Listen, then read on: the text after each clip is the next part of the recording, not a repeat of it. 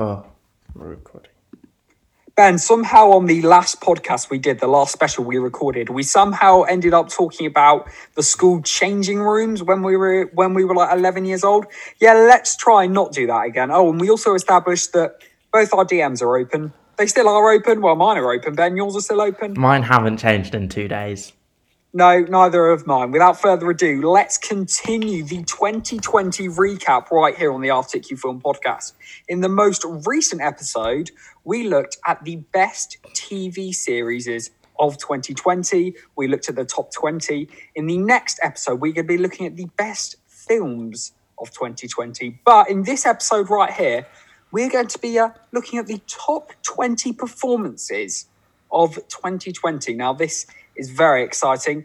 Uh, coming up, we have got roles uh, from Song Kon Ho, Rhea Seehorn, and Naomi Merlant as well. Ben, how well did I do at pronouncing those? Well, I'm not sure. So we're going to have to say this right now. There's lots of international, this is a very international list. Lots of names I'm not confident on saying. I'm sure you're probably even less confident. So we're Yeah. sorry. Be honoured you're on the list and do not care about the pronunciation.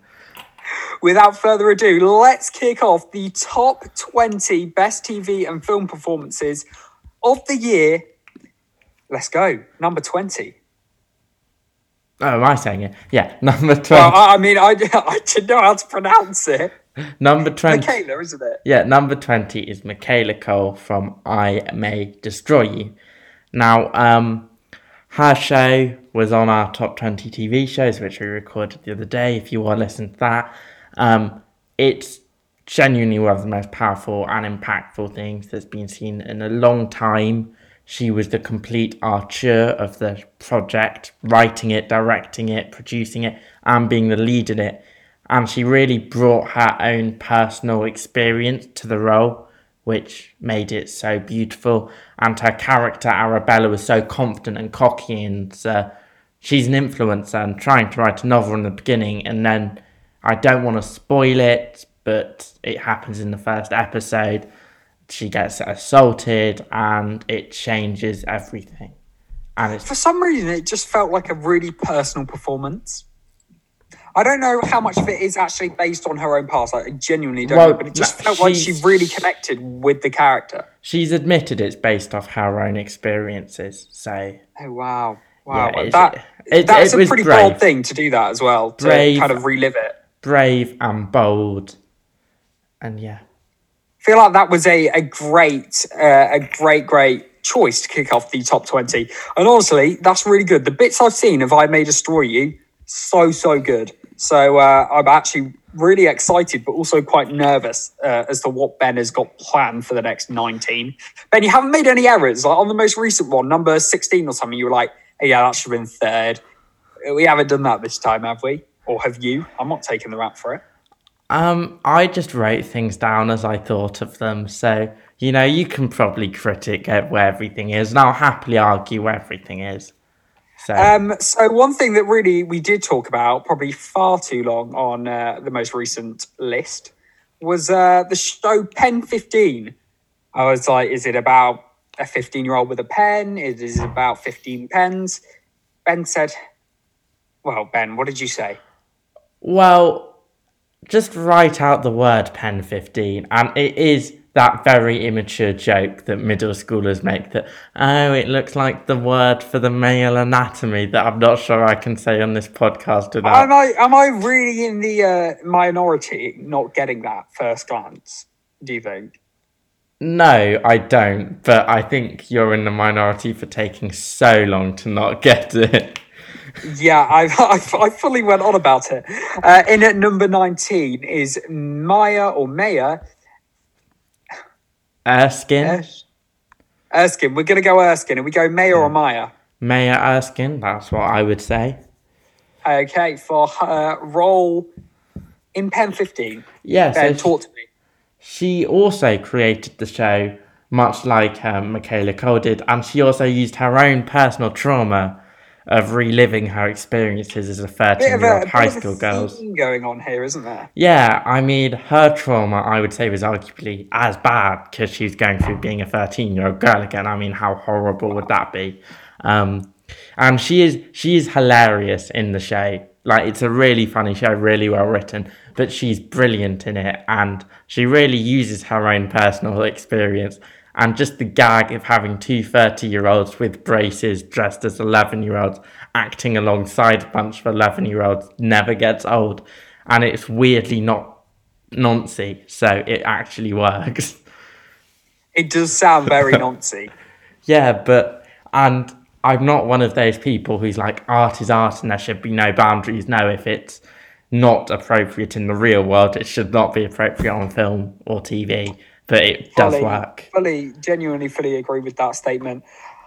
On now to number 18, Delroy. I think I smashed that. Delroy. We're going Delroy? It's Delroy. It is. Yes! Delroy Lindo in Da Five Bloods. Da Five Bloods. Da- Why not use the word there? I don't know, but oh well. Yeah, the Da Five Bloods, the new Spike Lee joint, um, was excellent this year. It may be appearing on the top twenty films of 2020.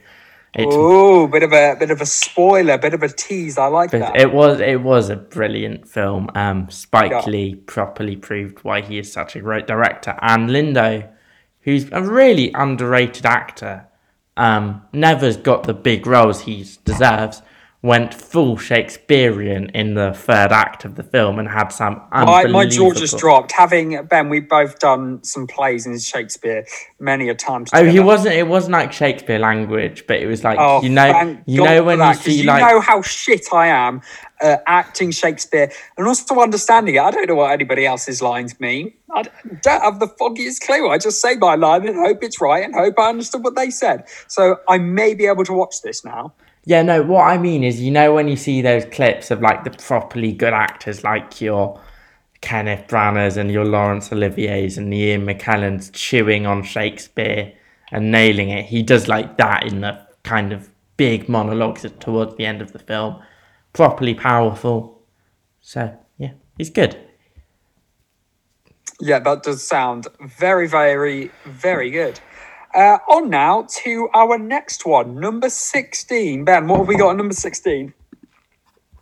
So, Having a swiggy of water. You didn't expect that then, did you? no. We Chris- still need to master. I we said this on the, the the other special. We need to master when we sip water. Yeah, well, um, It's the little things. It's the little things, mate. I know, I know, but um, I think I talk slightly more than you on these, so I have slightly less gaps to do a swig. I felt like that was a, a shot fired. No, I feel like in these three specials we're doing, we talk 60 40, Yeah, but 70 30. But I think normally it's about 80 20. yeah, normally I can find myself talking for ages, just looking at the water drooling, What? And you could just see me on my phone. and I'm just like, butt in, butt in. Think of something, Jacob. Well, you, we need to have like a, a hand gesture for you to tell me something because we're on a Zoom call right now. Hi, Ben. Um, we need like a signal. We need a signal. There I we go. We're having a chat on air that we. We're having a chat on air that we need to have off air. Ben, let's carry on. Yeah, I mean, maybe I should just text you sometimes in the pod if I need to contact you. It'd probably be quicker. Um, anyway, Yeah, we've done. I've done that to you before. I've been like, "Should we start again?" And you'll be like, "Yeah, let's start again."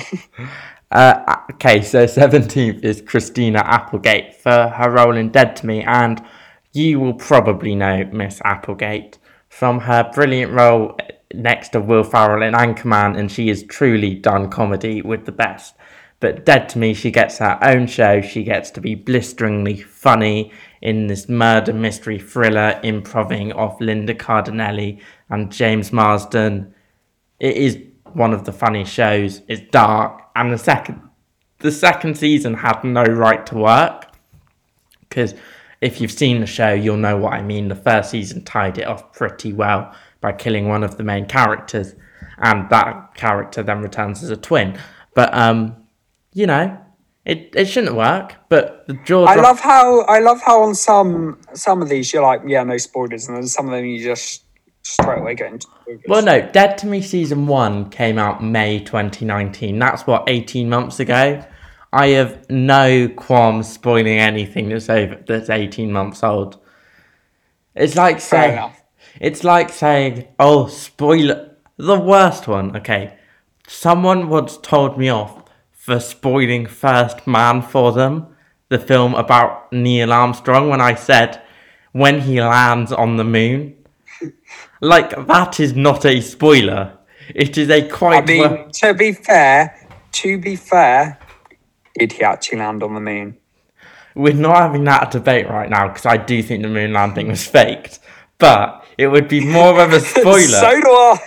It would be more of a spoiler if I said, and when the moment that the plane, that the rocket blew up, that would have been a spoiler. For just saying, Wait, did it blow up?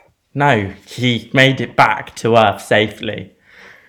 I was I was gonna say, I really thought he did. Or did he ever leave Earth in the first place? he didn't. Anyway, Let's carry on the countdown. We're up to number 16 right now. Sierra McCormick uh, in The Vast of Night. yeah, another. Vast if you're posh. The Vast. Yeah, another film that um is probably about science fiction and the out of world. Well, why did I say probably it is?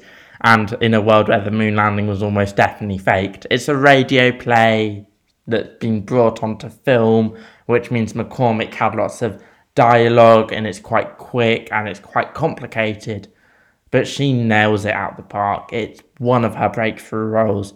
I hope to see much more. The Vast of Night was also heavily underseen on Amazon and the best sci-fi film of the year. So, yeah, she's brilliant. Ben, you know what I've just realised, mate? Yeah. Every single one so far has been a woman. No, Delroy Lindo's a dude. Oh yeah, yeah, yeah, yeah, yeah, yeah, yeah. No, yeah, I didn't see that. I didn't see that. I haven't got my glasses on. But no, you know what I love is that 2020, so many strong women actors coming through the ranks. So many. I 2020 feel like been- is a bit of a lack uh, for women actors um, in general. So it's really good to see more come onto the scenes playing such interesting and a diverse range of roles. I love it. I'm all for it. Yeah, I mean, look it. at the Emmys that were earlier this year, and look at the Oscars, the ones we think will be next year, and who we, the female races, the best actress and supporting actress races, are so much more competitive than the male ones. And or best actress is looking to be the most competitive category for a nomination at this year's Oscars. Very, very exciting Mm. stuff. And we will, of course, be covering the Oscars and reacting to the nominees and the winners, the losers, my uh, God, right here on the that's- Articulate Film podcast. So make sure you keep listening, It's basically. the Thanks. Oscars so daunting, and they're so like months away, which is a horrific thought. Anyway, in number Uh, fifteen. uh, no, no, no. We spoke about this before on the podcast. What do you do on Oscars night? Obviously, it's American time. You stay up all through the night and have a glass Three of champagne by yourself, suit, tux, champagne, tux, yeah, and just by yourself. just by myself. It's a, That is not sad whatsoever. Let's get into number 15 right now. Mrs. America, uh, played by Cate Blanchett. You the know, one and only Cate. I would have said Cla- Cate Blanchett. Um, you know, one we're the going for Blanchett. one of the greatest actresses of all time. Um, So, Ben, Mrs. America was in our top TV series. yeah, I think it came what twelfth or thirteenth. Um, Blanchett Yeah, is the best part of it. It's she's the only reason to watch that show when she plays conservative activist Phyllis Schlafly, and it's the it's the truth about a really great performance that they can love get you to love a character and an actress of someone who is properly detestable. And Schlaf Schlafly, who I think is dead now, was truly a detestable person. Like, how can you fight against women's rights? As a, I know. you know, and but Blanchett's brilliant, and Miss America. We said on, on yesterday's, and I feel like we always go way too political and way too deep. Sorry, but we've just kind of got into that habit now. Humans are horrible people. Well, obviously, people. We're just horrible. Yeah, humans are the worst. And uh, anyway, Miss America has a load of brilliant performances, not least by Blanchett, and I just kind of put her in at 15th. You Uh, just said that the only reason to watch Mrs. America is for Blanchett, and now you're saying it's got loads of great performances.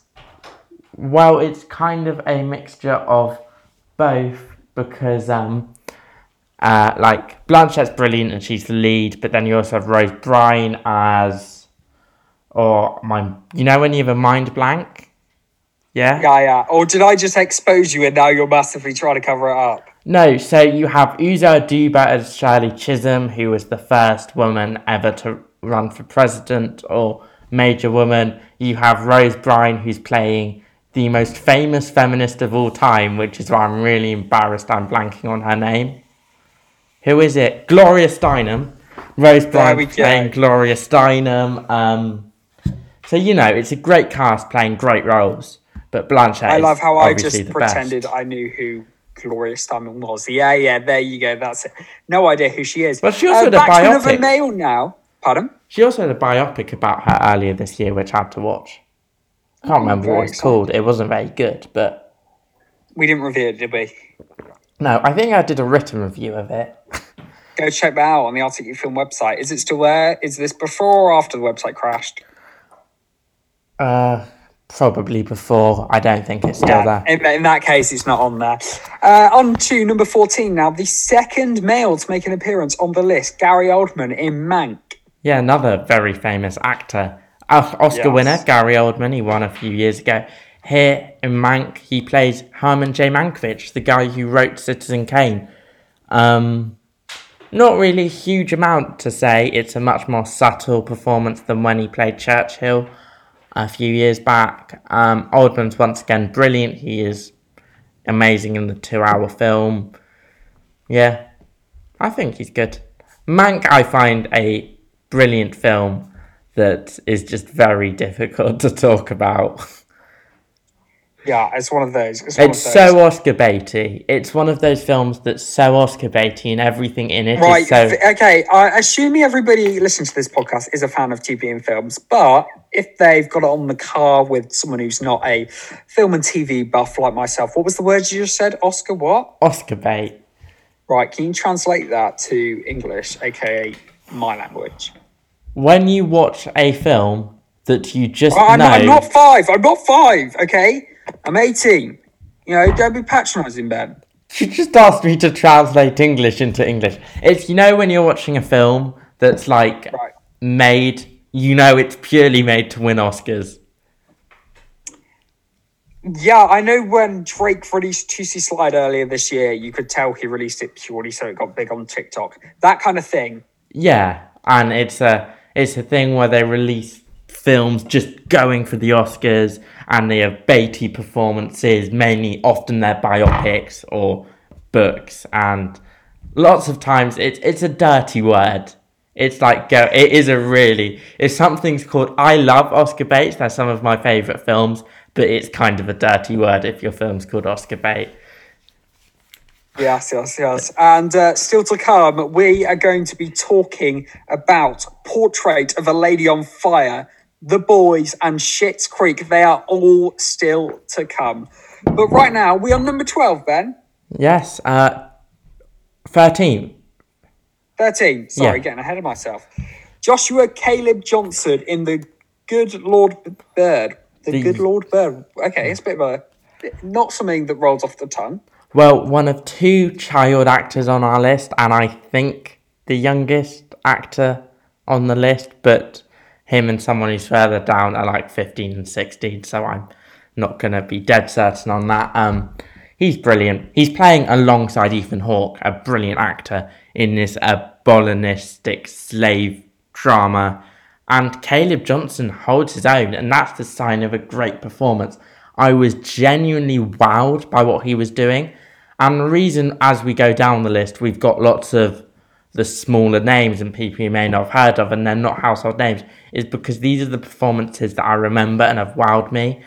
And when Ethan Hawke does a good performance, I'm like, "So Ethan Hawke, I know I've you've been doing this great shit since the '90s, but when his 15 year old co-star does it, I get up and applaud." So yeah, he's great.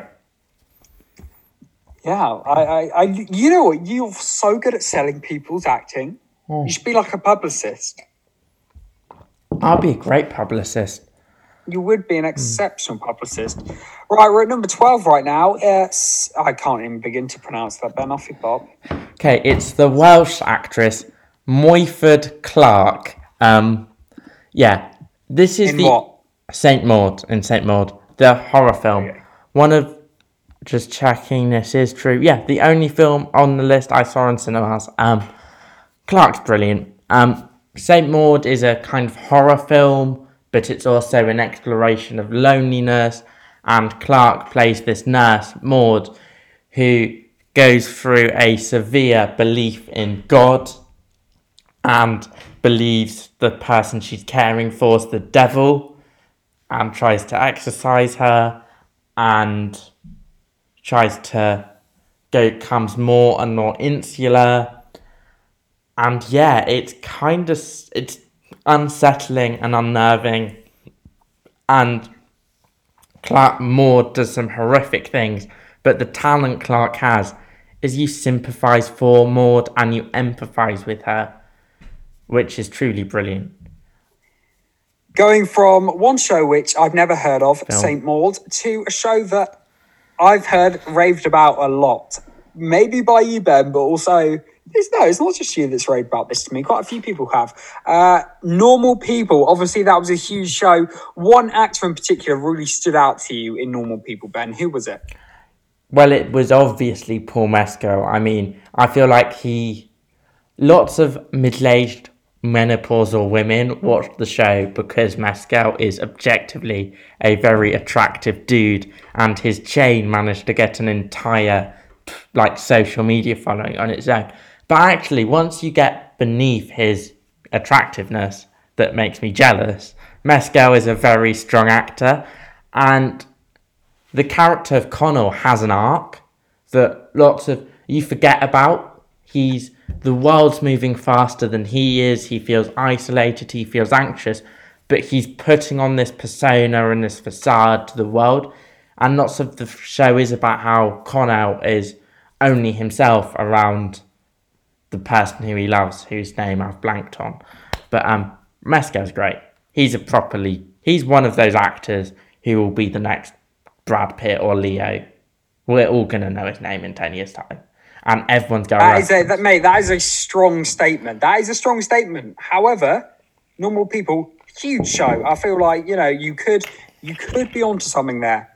Right, we're halfway through. Let's enter the top 10 right now with What We Do in the Shadows and a performance from Kayvan Novak, the English comedian who you may have seen in many sitcoms over the past ten years.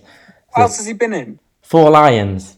Um, he was he he had his own that I can't remember because I didn't watch. Um, now Novak and the other performance we've got in the top ten from a sitcom, both are not the funniest members of their cast. For what we do in the shadows, that's hands down Matt Berry.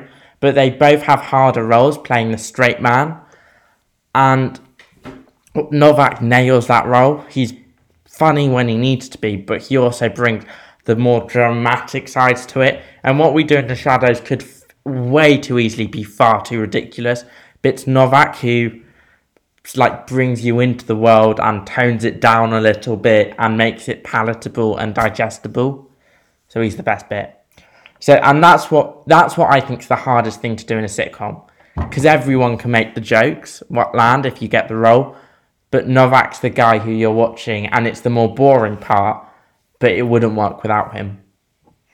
Ben, you know how I said earlier that I think in these kind of uh, recap special shows that we're doing, I think it's about 60 40. Yeah, let me revise that probably to about 70 30. You're talking a lot. Fair play to you. Have you water now. Go. Go. I've I've only got a little bit left. You've been talking that much. To be fair, so have I. There's Maybe I'm just being. but there's like because I'm on the on the table where we eat. There's still the water glasses from dinner tonight. So Glad um, to know that you've washed up. Yeah, what? No, you clear the plates and they were left out because we were watching TV and you don't want clear glasses because people might still drink them. Oh, yes, yes, yes, yes. Very true. Very true. Uh, let's continue the countdown now. We are up to number nine. Yeah, so it's Barbara Colen in Bacurau. Now, that film's going to be on the top 20 films, and I'm going to leave a little bit for that. So I'm not going to talk. A, yeah, I'm not going to talk a huge amount about this one. She's great. Brazilian actress, her breakthrough. We'll talk more about it tomorrow. Very, very exciting. Uh, on now to Ben. What do you you loved this show, didn't you? Yeah, Schitt's Creek is funny. It's very funny.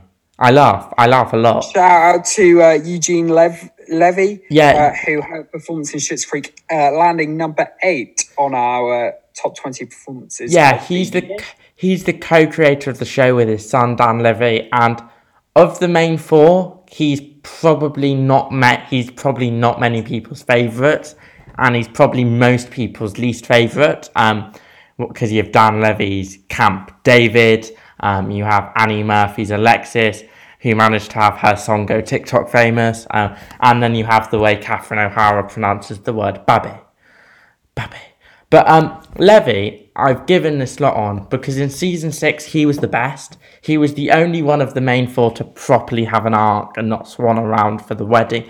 And he went from being the weak point of the show to the best point of it. So, and he's a straight man, which once again harder because what the other three members in the cast are doing is ridiculous. Catherine O'Hara is hilariously funny, but the fact, the whole thing she does with her voice being so over the top is just funny naturally. But someone Is it like a um, oh Ben? I was going to make a Friends reference, just remembering that you hate Friends, but is it like uh, Janice from Friends? Oh my god! No, it's not. I'm just bad at impressions. Um, Catherine O. It's you can't some describe. I don't even think a vocal coach could describe what she's doing. It's just she emphasizes syllables where they shouldn't be. So she says like babby. It's a bat like it's really difficult, and we're not talking about Catherine O'Hara, even though she's a legend. Um, but yeah, it's there needs to be people studying how she speaks in Schitt's Creek. Also, Eugene Levy, let's give him a shout out for his best work, being the dad in American Pie, Why isn't that on the list? because it came out in 1999. Oh, he's an old chap then. Yeah, he's not. He's not a young gun. He's. He I love that we've got a lot of like upcoming uh, actors and actresses on this list, but also we got some some old favourites. Levy must. I'm looking at the list. Is pro- I don't know. He's probably up there with Oldman and Lindo and Blanchett for the older actors. On now to seventh place, which we are awarding. I can't believe I just said the word awarding. Like they're going to be so happy Like they've they won, and there's a trophy, and it's not. and like we're really like advanced film critics that they just want our seal of approval. Like being seventh at the Articu Film Awards is a real achievement.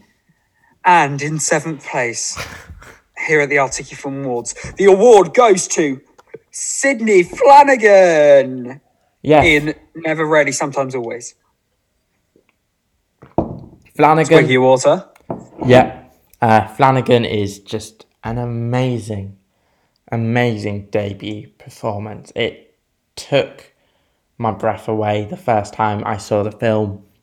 Now, for those who don't know what it's about, it's about a girl who lives in some state in the middle of America that it's legal to get an abortion in, um, and travels to New York by bus to get the abortion. And the title, Never Rarely, Sometimes Always, is in relation to a series of questions Flanigan's character gets asked midway through the film, where it's like, I feel like it's uh, really topical because recently-ish in the news there was a whole uprising about women abortions. So I feel like a lot of people, women in particular, could really connect with it in that way. yeah, and firstly, I'm pro choice 100%, and So am I. But there's this scene in the middle of the film where Flanigan shines and she's asked, Did you, how often, it's questioned like, Have you been sexually assaulted? Never, rarely. Is it never, rarely, sometimes, always? How often do you have sex without wanting to, being forced to? And it's in that scene when Flanigan gets really her chance to shine in a quiet role. It's a subtle role, it's a beautiful role and I hope she gets an Oscar nomination. I really do. That genuinely just sounds incredibly, incredibly moving and really like relevant. Really relevant. I love uh, films and series that people can really connect to because the issues actually happen in real life. I think it's really important, and it also clearly provides that kind of education, which is always very much appreciated. On to number six now. Letitia Wright in Small Axe Mangrove wins the award. Yeah. Um, or if you're sick, I'm not, sure, Congratulations, I'm not sure if it's a. Letitia. Is there anything you would like to say? Ben's looking at me like, "Shut the fuck up." Okay, I will. Ben, talk to me about Small. I'm not sure. I was just guess. I'm not sure if coming sick if it counts as a win or a nomination. But um, well done. Highly commended, runner up, man. It's somewhere. It's commended somewhere. I don't Hey, know. just wait till we get to number one. I, I won't. I won't hype it up or anything like that again because it's not what the listeners want to hear. We still got six more to go. But uh, I'll do it on number one, and you got to listen to that because you to know what wins.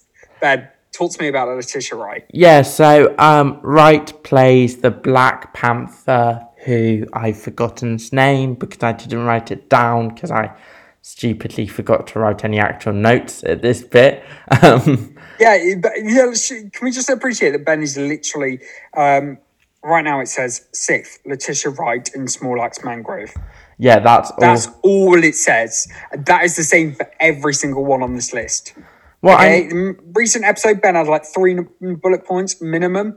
This one, Ben, he's literally saying it all off the cuff. So fair play to you, man. yeah, she's playing Aretha Jones, who was the real life Black Panther in the UK, and um, How reliable is what you're saying, by the way?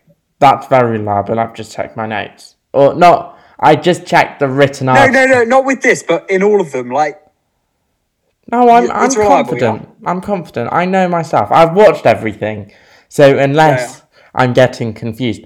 Um, Wright is genuinely powerful. She has some brilliant scenes in the hour and a half Steve McQueen film. She's not the outright lead of it, but she's on most of the scenes. Um, I'm gonna be honest here. Wright's performance probably on its own isn't sixth, but Small Axe. I'm just gonna shout out this this season series.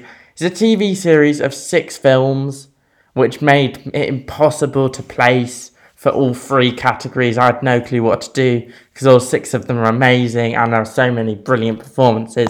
So it's more well done, Letitia Wright. The whole cast are brilliant, but I've singled you out because I needed to single someone out on you in Black Panther.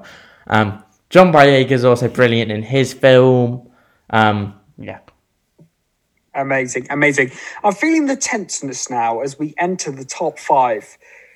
The nominees for the top five position. I'll, I'll, I'll say the top five, okay? And now it's going to be like, which one goes where?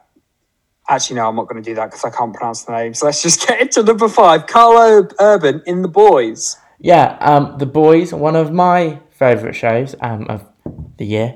Uh, Yeah, you, you loved it. I, I love The Boys. I do it. I can't wait for season three. I've watched I've watched the whole thing about four or five times.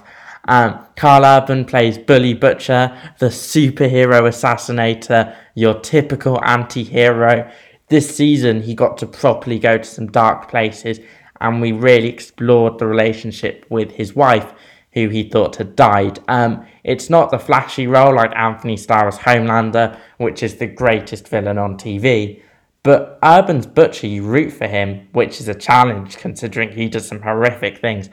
And it, by season two, his Cockney accent isn't great, and you're just like, oh, it's how Butcher speaks. It's ridiculous, I know. But Is it like the guy in um, Kingsman? no, because Taron Egerton has a good accent. It's more like Dick Van Dyke in Mary Poppins level of Oh, Cockney accent. It is truly, it is truly one of them. uh, Not a good accent. I didn't. is it meant to be bad though? Is that the point? I'm not sure. What have you nominated him, Ben? Because other than his accent, Yeah, no, I haven't just nominated him. You've given him fifth place. because he's brilliant. He is genuinely. Yeah, with a but he can't speak. he can speak. He, It's like me trying to do an American accent. You get what I mean? Yeah, it's probably that bad.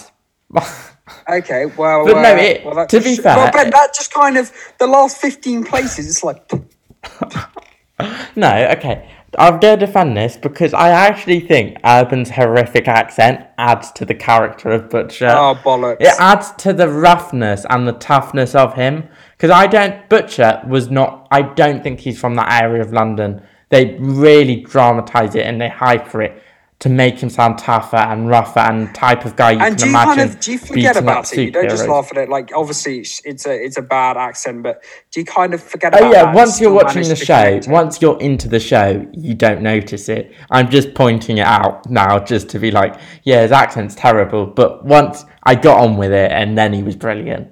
And he's been doing it for two seasons. And the hardest thing with a terrible accent is be, is keeping it consistent. Yeah, And he did yeah, keep his terrible accent consistent over 16 episodes, so that's that's hard.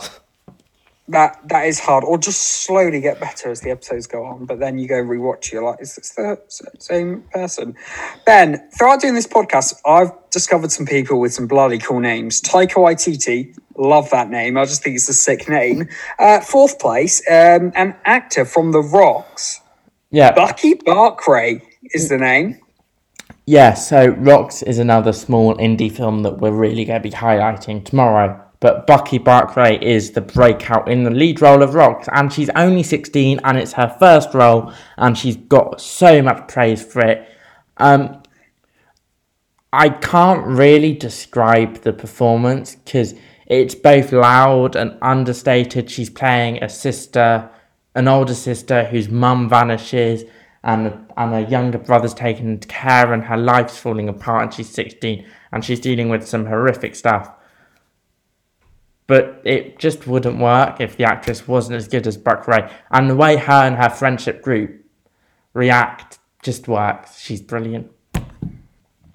Amazing, amazing. Now we're in the top three. Yeah. Very, very exciting. We've got three shows left for you Parasite, Better Call Saul, and Portrait of a Lady on Fire. Such a good title. Um, yeah, in third place is Noémie Merlant from the film Portrait of a Lady on Fire. Um, Amazing. She properly. Now, ben, two- why was she so good? Why did she stand out for you? Um, well, that's a really hard question, but the film was just mesmerizing, and she is brilliant in it. And sometimes when the stuff gets so good, it's hard to be nuanced or accurate or describe the words without it being compliments.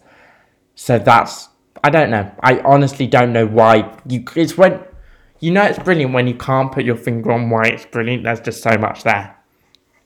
And obviously, you just really, really found her portraying of the character really good, basically. Yeah. She didn't have to do an accent, did she? No, and it's also in French. So maybe Oh, that maybe, maybe that helped because French is a very sexual language. So maybe that just helped me get enamored by her. It is, it is. It's like we lang- said yesterday, like we said yesterday, our DMs are open, but if you're French, our DMs are wide open. If I your will French will respond far too quickly, or Spanish, or Brazilian, um, just Or if you're anyone, will respond quickly. Let's be honest at this point. Right, Better Call Saul or Parasite? Which one goes where? We can reveal. in second place. I'll, I'll let you do. No, no, no. We'll do. We'll do top. We'll do top, and then we'll talk about second. Okay, well, Song You can have the honor. You can have the honor. Song- And the winner of the top performance of 2020, as decided by Ben Hu from the Articu Film Podcast, is. Oh my god. If if I wasn't like super tired right now and I feel like I'm losing it, I would be finding it's it's Song This is when I get sacked. I won't be here on the next episode. It's. Song It's Song Kang Ho from Parasite. Um but let's let's go back a bit to second to Rhea Yeah, Seehorn. let's talk about Rhea Seehorn in Better Call Saul. um how What she did, um, what did number one have that number two didn't? Mm, I'm not sure. These are difficult questions. I'm having a mental Ben, I feel like we've been doing so well, but I feel like you've just lost it now. I I feel yeah, I have lost it. Ben's having an absolute fit. I can't talk about Better Call Saul. I've never watched it. Ben, pull Um, it together, man. okay, so Rhea Se- Rhea Seehorn is um she's I can't I don't know how she's never got an Emmy for her role. Um she is so brilliant as Kim, the lawyer of sort of Saul's co-lawyer. Um she wasn't really used in the first few seasons, but now she's become the best part of Better Call Saul. She's your typical anti-hero. She's dark, she's broody. It's the best show on TV, and she's the lead lady of it, and she's amazing. But the reason why Song Kang Ho won for Parasite, well, it it's more of an ensemble. The Parasite ensemble is all brilliant, and I kind of picked Kang Ho out because he's the matriarchal figure, he's the father, and by the end of the film, it's on his shoulders when he's. I can't say that because it's spoilers, but um, you feel for it. It's an emotional role. It's heartbreaking. Well done, Ben. You stopped laughing. I'm very impressed. What was so funny about that, genuinely? Um, it was, it was you hyping it up so much. Well, yeah, it's an absolute honour to be the, the, the, That's what sent me over the edge. List. And it was when uh, you were like, "Why is it better? Why is it better?" And I was like, "Are you laughing with me or at me?" That is the question. I was actually la- don't answer that. I was Just... not laughing at you. I was laughing about how uncomfortable I was answer, ask, answering those questions, which I was so unprepared for. Because I I can't judge these. I literally. Oh, sorry. You d- they, I'm gonna get serious talking to after this. Um, no, I'm no, sorry, you're not ben, because I'm. Ben is a very knowledgeable guy. No, Ben's gonna go to bed. So much to be fair. Um, make sure you keep following the Articu Film podcast on all social media. Make sure you check out our website and uh, dropping over the next couple of days. We're going to be reviewing the top twenty films. And then I need year. a break. Ben, thank you so, so much. And thank you very much for listening. And goodbye. See you soon. Bye.